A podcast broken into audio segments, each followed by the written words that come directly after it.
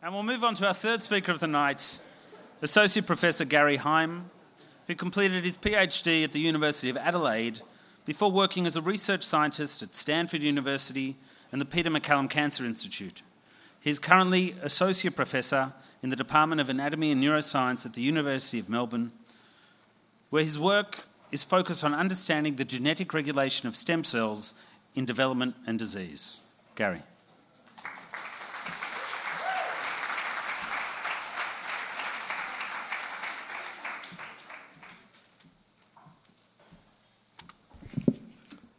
Hi, everyone.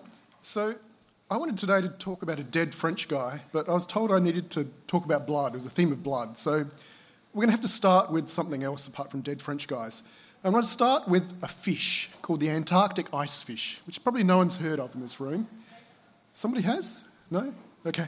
Um, the thing about the Antarctic ice fish, uh, also known as the crocodile ice fish or the white blooded fish, it's the only known vertebrate with no red blood cells. Now, that's really weird. And you might think, well, how can this thing survive? Well, it turns out that the really cold waters of the southern Antarctic have the ability to dissolve much higher levels of oxygen, and basically, oxygen, oxygen can just diffuse into their tissues. These fish aren't great, though. They're not going to win any fish Olympics, but they survive. And we know they evolved from fish that did have red blood cells because, and here's a phrase I stole from someone um, called Sean Carroll, fossilized in their the DNA of their genome, we can see the traces of ancient hemoglobins. Okay? So, this is my really bad segue into evolution. Okay? So, um, Scott Gilbert, uh, Scott Gilbert, Sean Carroll uh, was a few years ago voted by his peers as the ma- man who Charles Darwin, if we could suddenly teleport him to today, would most like to sit down and have dinner with. And Sean is really um, involved in a field called EvoDevo, or evolutionary developmental biology. And it's a field involved with how is it that we develop as organisms and how we, how's our development evolved. And this goes to our dead French guy. And it's a guy named Etienne Geoffroy Saint-Hilaire. I'm going to say that one more time because I'm told that chicks dig French. Etienne Geoffroy Saint-Hilaire, okay? So, Geoffroy to his mates. Now, Geoffroy was born in 1772 in uh, provincial France, eventually went to Paris, studied law, and then took degrees in medicine and science just because he could. Um, but in the early 1800s, um, he was involved in starting up a field of um, comparative embryology, so looking at embryos of animals and comparing them. And he made this rather interesting discovery, and it relates to where is your heart, where is your spine. So I want everyone to find their heart and find their spine.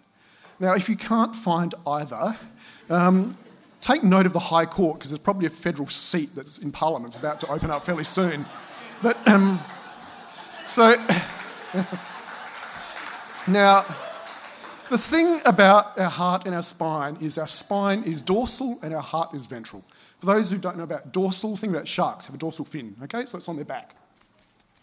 Now, if you compare a vertebrate like us to an invertebrate, say an insect or a crab, that's the other way around. Well, they don't have a spine, but inside our spine is a nerve cord.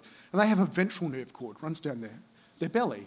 And their heart is basically dorsal. So their, their dorsal ventral axis has inverted during evolution.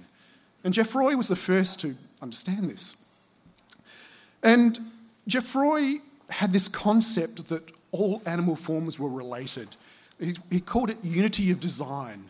Now, that does not mean he believed in evolution. And we're talking early 1800s, and in fact, he died in 1844, which is, long, which is 15 years before 1859, when Charles Darwin published On the Origin of the Species and rocked Victorian society to its core.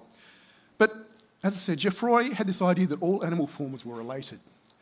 And he came across this by studying different sorts of embryos, uh, corresponding with his friends, and he had a particular a friend in England called um, Robert Charles. What's Robert's name? Um, can't find him. I've lost him on my page.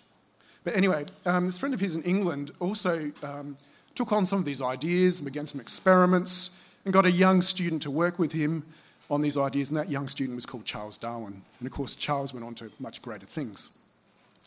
Now, getting back to Geoffroy, he was an interesting character because I said he studied law and science and medicine. Um, just before the French Revolution, he gained a professor, uh, professorship at the Museum of Natural History in Paris. And then during the outbreak of the Reign of Terror in the French Revolution, he actually um, saved a number of his colleagues and his students from the guillotine.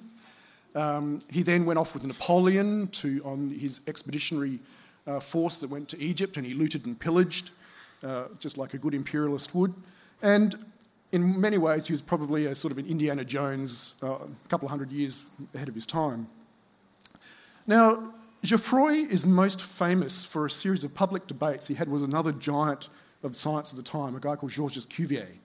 And Cuvier was a world renowned anatomist. He invented the field of vertebrate paleontology.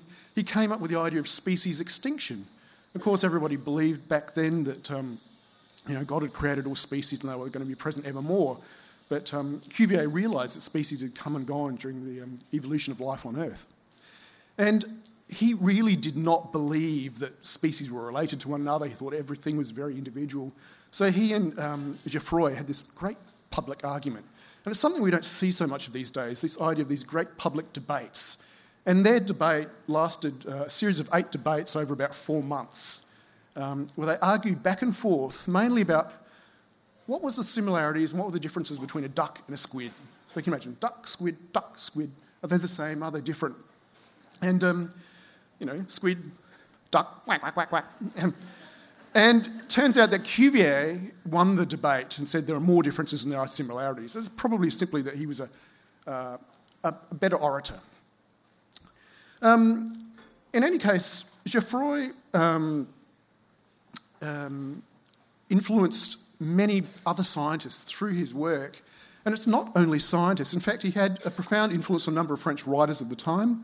Uh, Balzac um, dedicated his most famous novel um, to Geoffroy. And what really fascinates me, and I've been able to find no evidence as to whether Franz Kafka ever met um, Geoffroy, but for those who've read The Metamorphosis by Kafka, the main protagonist gradually believes that he's turning into a cockroach.